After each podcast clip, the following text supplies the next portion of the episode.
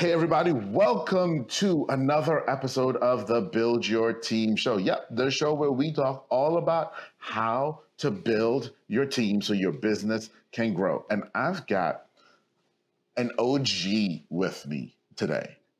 An OG, Mr. Rich Brooks. Now, this guy is famous. Let me just tell you. I go places and people are like, Do you know Rich Brooks? Rich Brooks is the man. And you guys are about to get to meet him today. And as always, Build Your Team is brought to you by Client Attraction Pros. Hey, it's time that you become the thought leader of your industry, and we're going to help you do that and make it fast, easy, and fun.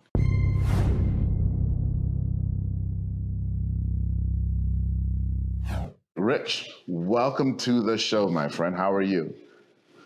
Well, I'm just kind of verklempt here. I'm a little bit blushing. Now I realize that OG actually just means that I have gray hair, but that's still fine. It sounds very complimentary. And I just wish that I had had this show available to me when I was first starting out because I've learned everything about growing a team in the most hard way possible. So, well, talk about a lead in y'all, right? All right, so let's talk about in the most hard way possible. Let's go all the way back to when you started, right? And you were in a place where you're running a business. You, it may have just been you, you and some family, but you were ready to hire the first outside person, your first real yeah. hire. What was that moment like for you? I would say terrifying. You know, up until that point, it really just had been me in my apartment with my computer. I mean, that was literally the entire company for the first few years. And I had a client out in California who told me basically that they loved working with me, but they needed to give me more work. And I was going to have to hire people to take on that work, or they were going to have to stop working with me. Like it really mm. just came down to that. So that was for me kind of like the impetus, because I didn't want to lose them as a client, to start hiring people. And so I didn't know anything about it. And we're in the process right now of hiring another team member, actually two. But back then, it's like, what do I do? At the time, I was living, still am, living in Portland, Maine. And I just took out an ad in the Portland Phoenix, which was kind of like an independent newspaper, solely because they had the cheapest classified ads. I got a few responses. I chose one kid, uh, kid, he's probably almost as old as me. But you know, to me, it was just like my first hire, and it, he was part-time employee, and I kept him on for you know a, a couple of years, and I would just kind of give him work as I had it, you know, for about maybe fifty percent of the time. Wow.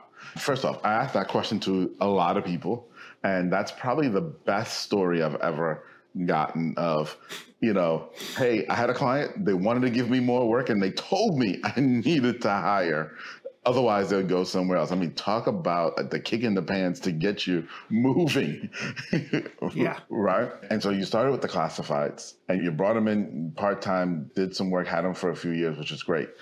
Now, in that process, were you ready to manage? I think maybe the, if you had asked me at the time, I would have said sure, but looking back on it, absolutely not. Basically, the way I looked at this person, and back then I did everything, obviously. It was a one man show. So I did, and now we're a full fledged digital agency. At the time, it was primarily websites and maybe what would be described as some low level SEO and maybe some email marketing. That was about it though. So I would basically just show him the task that I needed to do, mm-hmm. teach him how to do it, and then have him do it. And he would come into, I was working out of my home in an apartment. He would come into my apartment for a couple days a week. I set him up on a second computer, and basically that was it. If he screwed up, I told him he screwed up. I wasn't really good at managing people. I didn't know what I didn't know, quite honestly. So I paid him what I was supposed to pay him, and that was basically it. There was no true mentorship there was no, here's where you could go. You could be head of development one day. There was none of that. I hired him. And actually, around the same time, I ended up hiring another person just like a couple months later.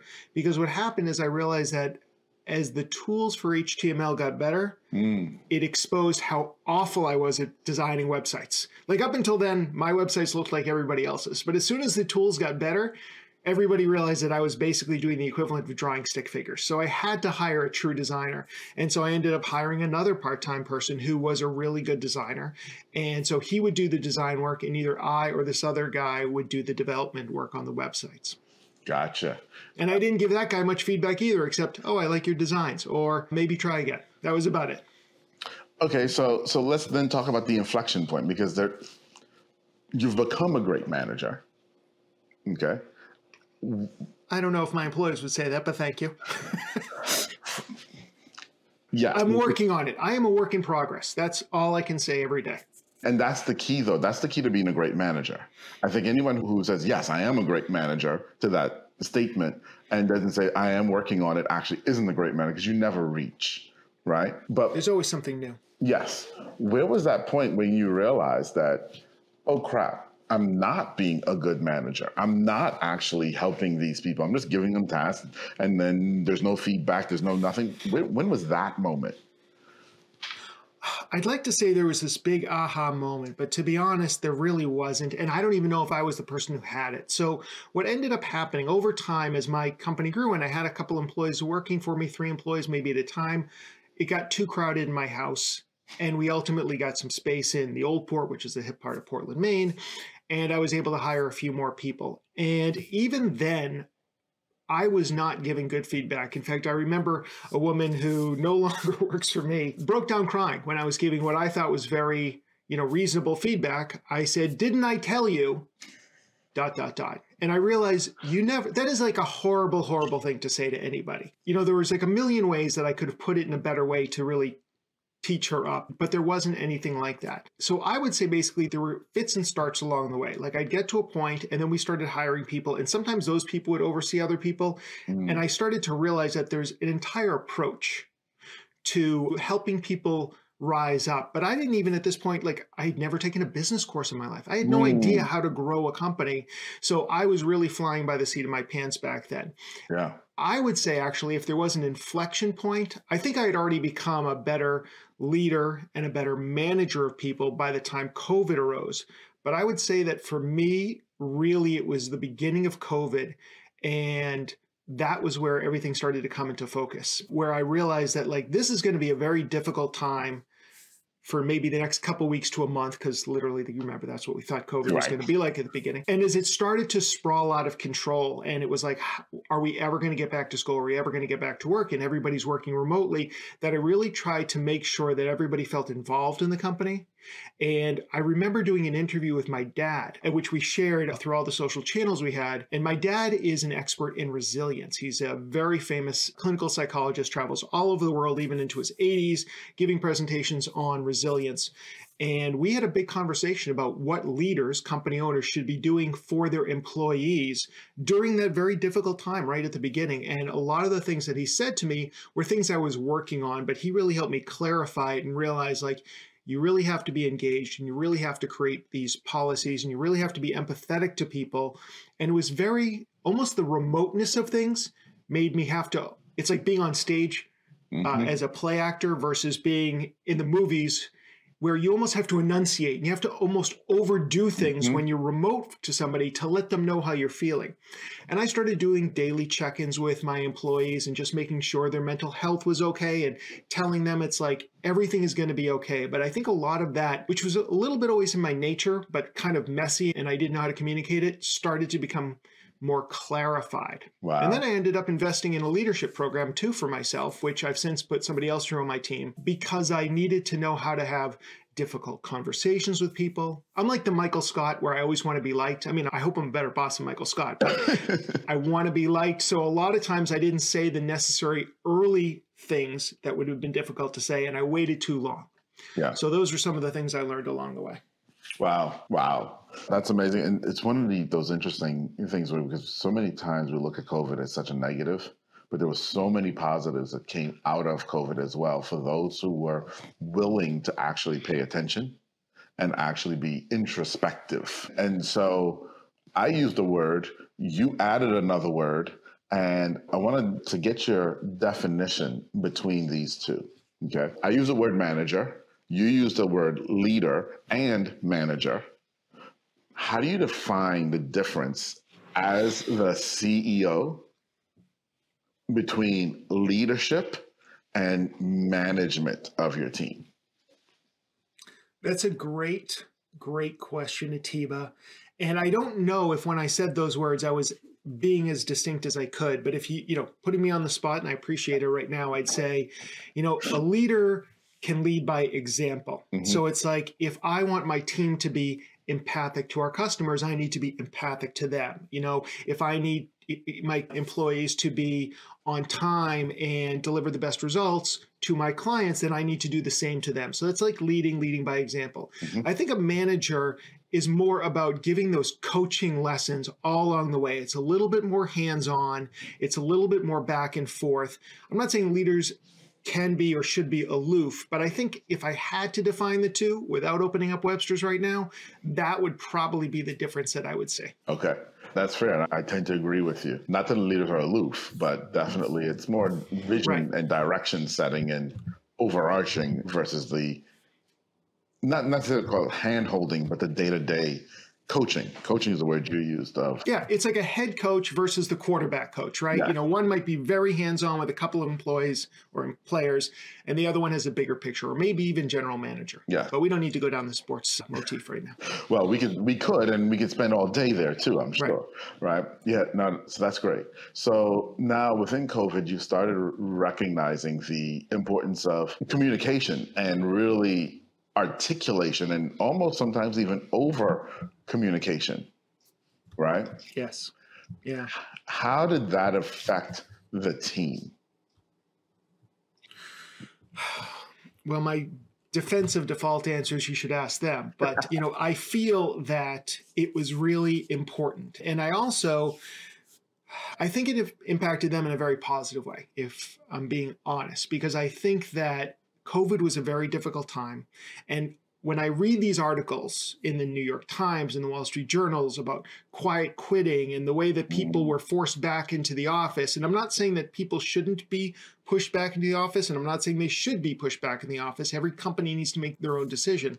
But I think that checking in with them regularly and being empathic and trying to understand what was going on with them, because I hired a few really young people and hired them during COVID Many of them I did not meet for months. Right. And we're a small, intimate group for months because of COVID, right? So I had to go that extra step. And I think that kind of formed a bond that may not have been there before. And I needed to communicate to them how important they were, not just in terms of how many billable hours they had or what the performance review was, but also like how are they doing? How are they, you know, feeling? How are their loved ones? How are their cats and houseplants? Whatever it is, like just to yeah. try and understand what they're going through. You know, at the end of the day, I am the boss. I do have to make those decisions that's going to make us profitable and take care of our employees and, and clients and everybody else along the way. But I think to get the most out of people, you really have to give them a place where they can grow and thrive. Mm-hmm. And not everybody can grow and thrive in a very competitive environment. And my method of leading is the kind of leadership that I would want to see in somebody else, which is we're in this together. Everybody's got strengths. Let's figure out how to put all these pieces together so we can create the best possible product, the best possible service.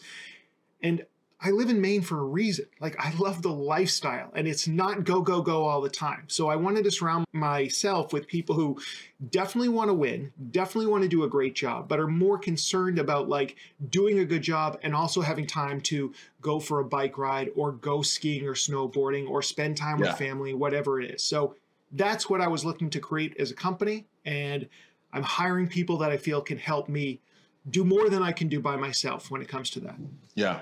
That's awesome. And so, you know, one of the core tenets that we talk about here on this show a lot is hire for fit first.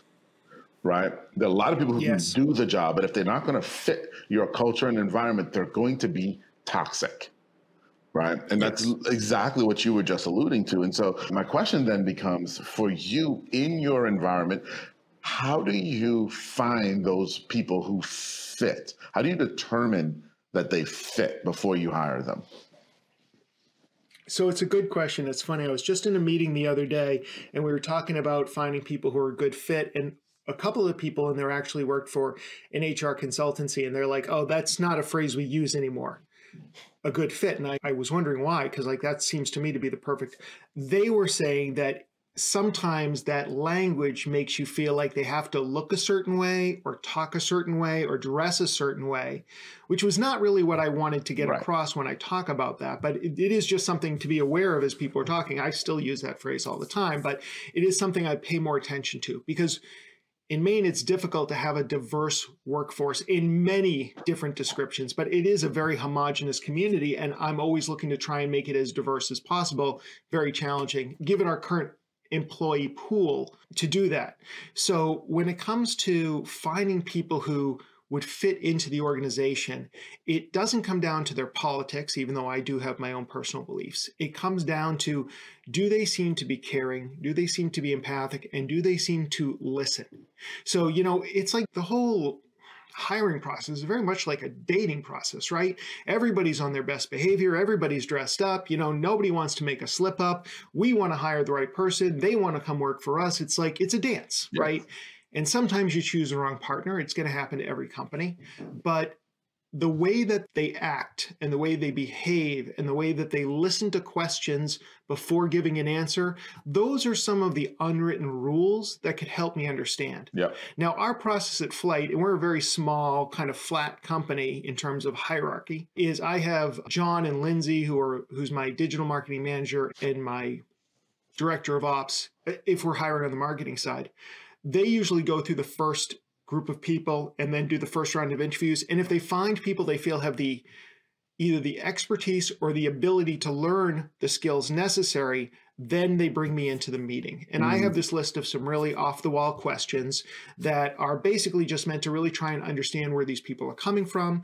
Questions about, like, you know, what lessons did you learn from your parents? What's one word that describes what you do? When was the last time you got upset with somebody because they didn't do, you know, these kind of questions that just hopefully get people to open up and speak plainly and truthfully as much as you can on a first date. And those are some of the ways that we get an understanding because we're very happy to hire people who don't have the right skill set because everything we do can be taught right? But it's that attitude like i care about the deliverables of the products that i do. I care about the quality of my work. I care about my team.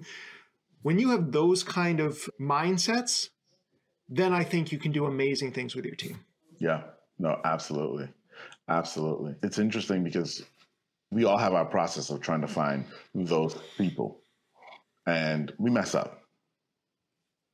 And we hire people who are not right. How do you deal with that situation? Or do you have any great stories about that type of situation? Yeah, I handle that situation poorly has been my experience. I've gotten better. We're now in our 25th year of business, and I think I was about year 15 or 16 before I fired anybody on my team. That is not a point of pride. That is an embarrassment that I couldn't let certain people go because I was afraid of how it would make them feel. Like literally, that's was my mindset.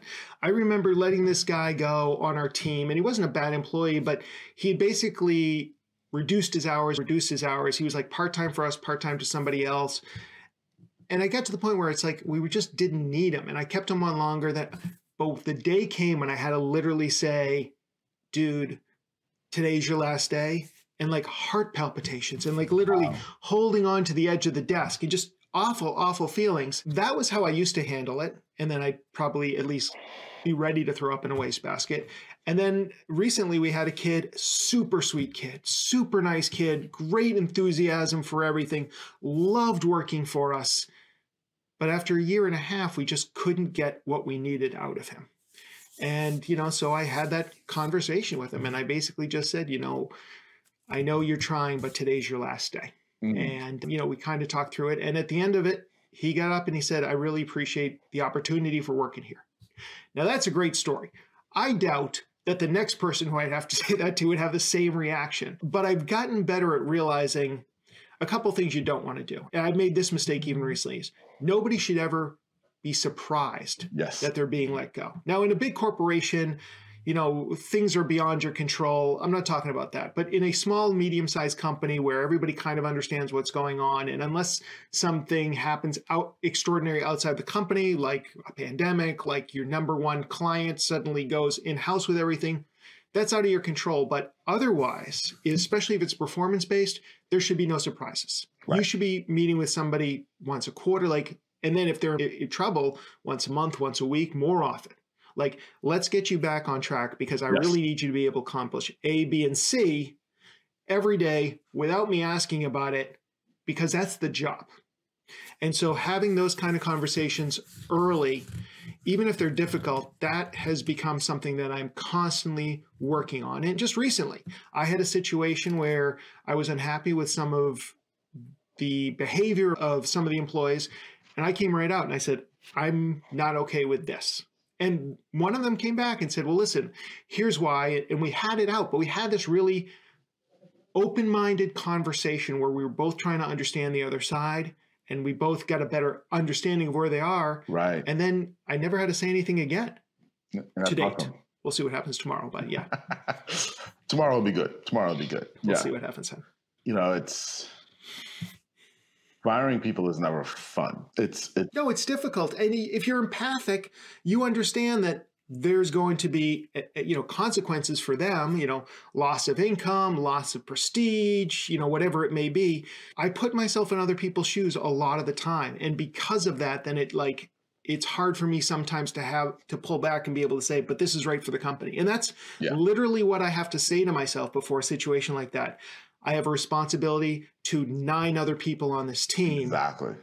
i need to take care of them too Exactly. And and I think that's for me has been the biggest point of growth in that area of recognizing that you can't sacrifice the team for one. Right. And even if that person is an all-star yeah. Yeah, because you, know, you got to find that balance And so we had that about a year ago. We had a, a young lady that I liked a ton. I hired her. She produced phenomenal work and she was great with me one on one. And she was horrible to everyone else in the company. Mm. right And we had to let her go. You know, it's like, it doesn't work that way. You can't just be good with me. right You know, she was an all star, and it's hard. It is. But that's one of those times, like you said, you can't sacrifice the company for one person. right and the other thing to keep in mind and maybe these are stories as bosses we tell ourselves but it's like just because they're not a good fit with our company doesn't mean that they're not going to be an all-star somewhere else Oh, absolutely. And I remember hearing the story from a friend of mine years ago that he was responsible for all the firing in the company that he worked for at the time. And he had to let this guy go. And the guy was very upset. He didn't think he should be let go. It was all he wanted. And like a year or two later, he runs into this guy. And the guy is, of all things, basically a meter maid or a meter mister. I don't know what you call a male, you know, parking ticket. And he goes, Oh, you know, how are things going? He goes, Honestly, I could not be happier. Like, wow. all of my stress is gone. I know this seems like maybe not the most prestigious job, but all I do is I'm outside every day. I'm enjoying myself. And when the workday is over, It's I over. don't have to carry anything home with me. Yeah. Right. yeah. So there is a better job out there for almost everybody. And, you know, it's like that's not your responsibility to find that job for the person. That's their responsibility. But the bottom line is if they're not a good fit for you, it doesn't mean that they're a lost cause. It just means that they're not a good fit in that position at this particular time for this particular company. And that's Exactly. okay. Exactly. Exactly that. And it's okay. And it's okay. You know, with that young lady that we had to let go, what we realized was she actually never worked on a team before. She'd only ever Mhm. worked in companies where it was her and a boss, and that was it. She was the only employee. And so that's the environment she needs. Great. Right. That's not us. It's like 22 of us. Exactly. it's not us. right? Wow. That's great. So we've talked through a whole bunch of stuff here, right? Told some good stories. But let me ask you this question because by now, everyone is probably wondering okay, so who is this guy, Rich? He's been in business 25 years. What does he do? What's his company? And who do you serve? And how can people reach you? Sure. Well, my company is called Flyte New Media, F L Y T E. We're a digital agency located in Portland, Maine, and we do web design, SEO, social media, content marketing, basically everything you need to be able to create a website and start generating leads online. And that's what we love doing. We tend to work with a small group of clients every year and we tend to work with them for a few years in a row getting them on the right path. Some of them stick with us forever other ones we set up and they're uh, you know able to go on their own. We're not specifically about one industry. It's basically just about people who maybe have started their business, but they're not getting as much business as they want. Those are the kind of people we find ourselves best able to help. And so, yeah, that's Flyte New Media. And they can find me at takeflight.com, takeflyte.com, take F L Y T E.com. And as you know, I also have this other brand called The Agents of Change. And it is a podcast, and you were an excellent guest on that oh, podcast, Atiba. And it's also an annual conference, which we put on in Portland, Maine. And this year it's going to be October 4th and 5th in Maine. You're going to be there, Atiba. You're going to be presenting. I'm very excited about that. We'll have to talk some more details. I'll find out your favorite uh, way of having lobster prepared for you. But if people are interested in either checking out the podcast or maybe coming to Maine and seeing you speak live on stage, the best thing they should do is head on over to theagentsofchange.com. We haven't started selling tickets yet for that conference, but if you get on our mailing list, you'll have a 24 hour head start on a limited number of early bird tickets and VIP tickets, which we're introducing this mm. year. And you'll be able to, to hang out with the team in person. Yeah. And listen, check out the podcast. Not just because I've been a guest, but it's a great podcast, right? I mean, the name alone tells you it's somewhere where you want to be. Agents of change, right? So that's number one. And right. number two, if you can get to Maine, this is, and I'm saying this, and I haven't even been yet, and I'm telling you this because of so many people that I highly respect who have been to Rich's event and have said how fantastic and wonderfully intimate of a setting this is for you to learn and grow in your business. So get to Agents of Change, join his mailing list. Join his mailing list, get that 24 hour head start, get the VIP. And it's not, hey, sure, I'd love to see you but he's going to have some great speakers there. It's going to be a great time. And hey, you get to go to Maine and have lobster. Like, if nothing else, like that makes the trip worthwhile. Right. Rich, brother, thank you. Appreciate Atiba, I really appreciate it. Yeah. Yeah. It's been been great, man. And we'll do it again real soon. Hopefully before October. I can't wait to see you. Yeah.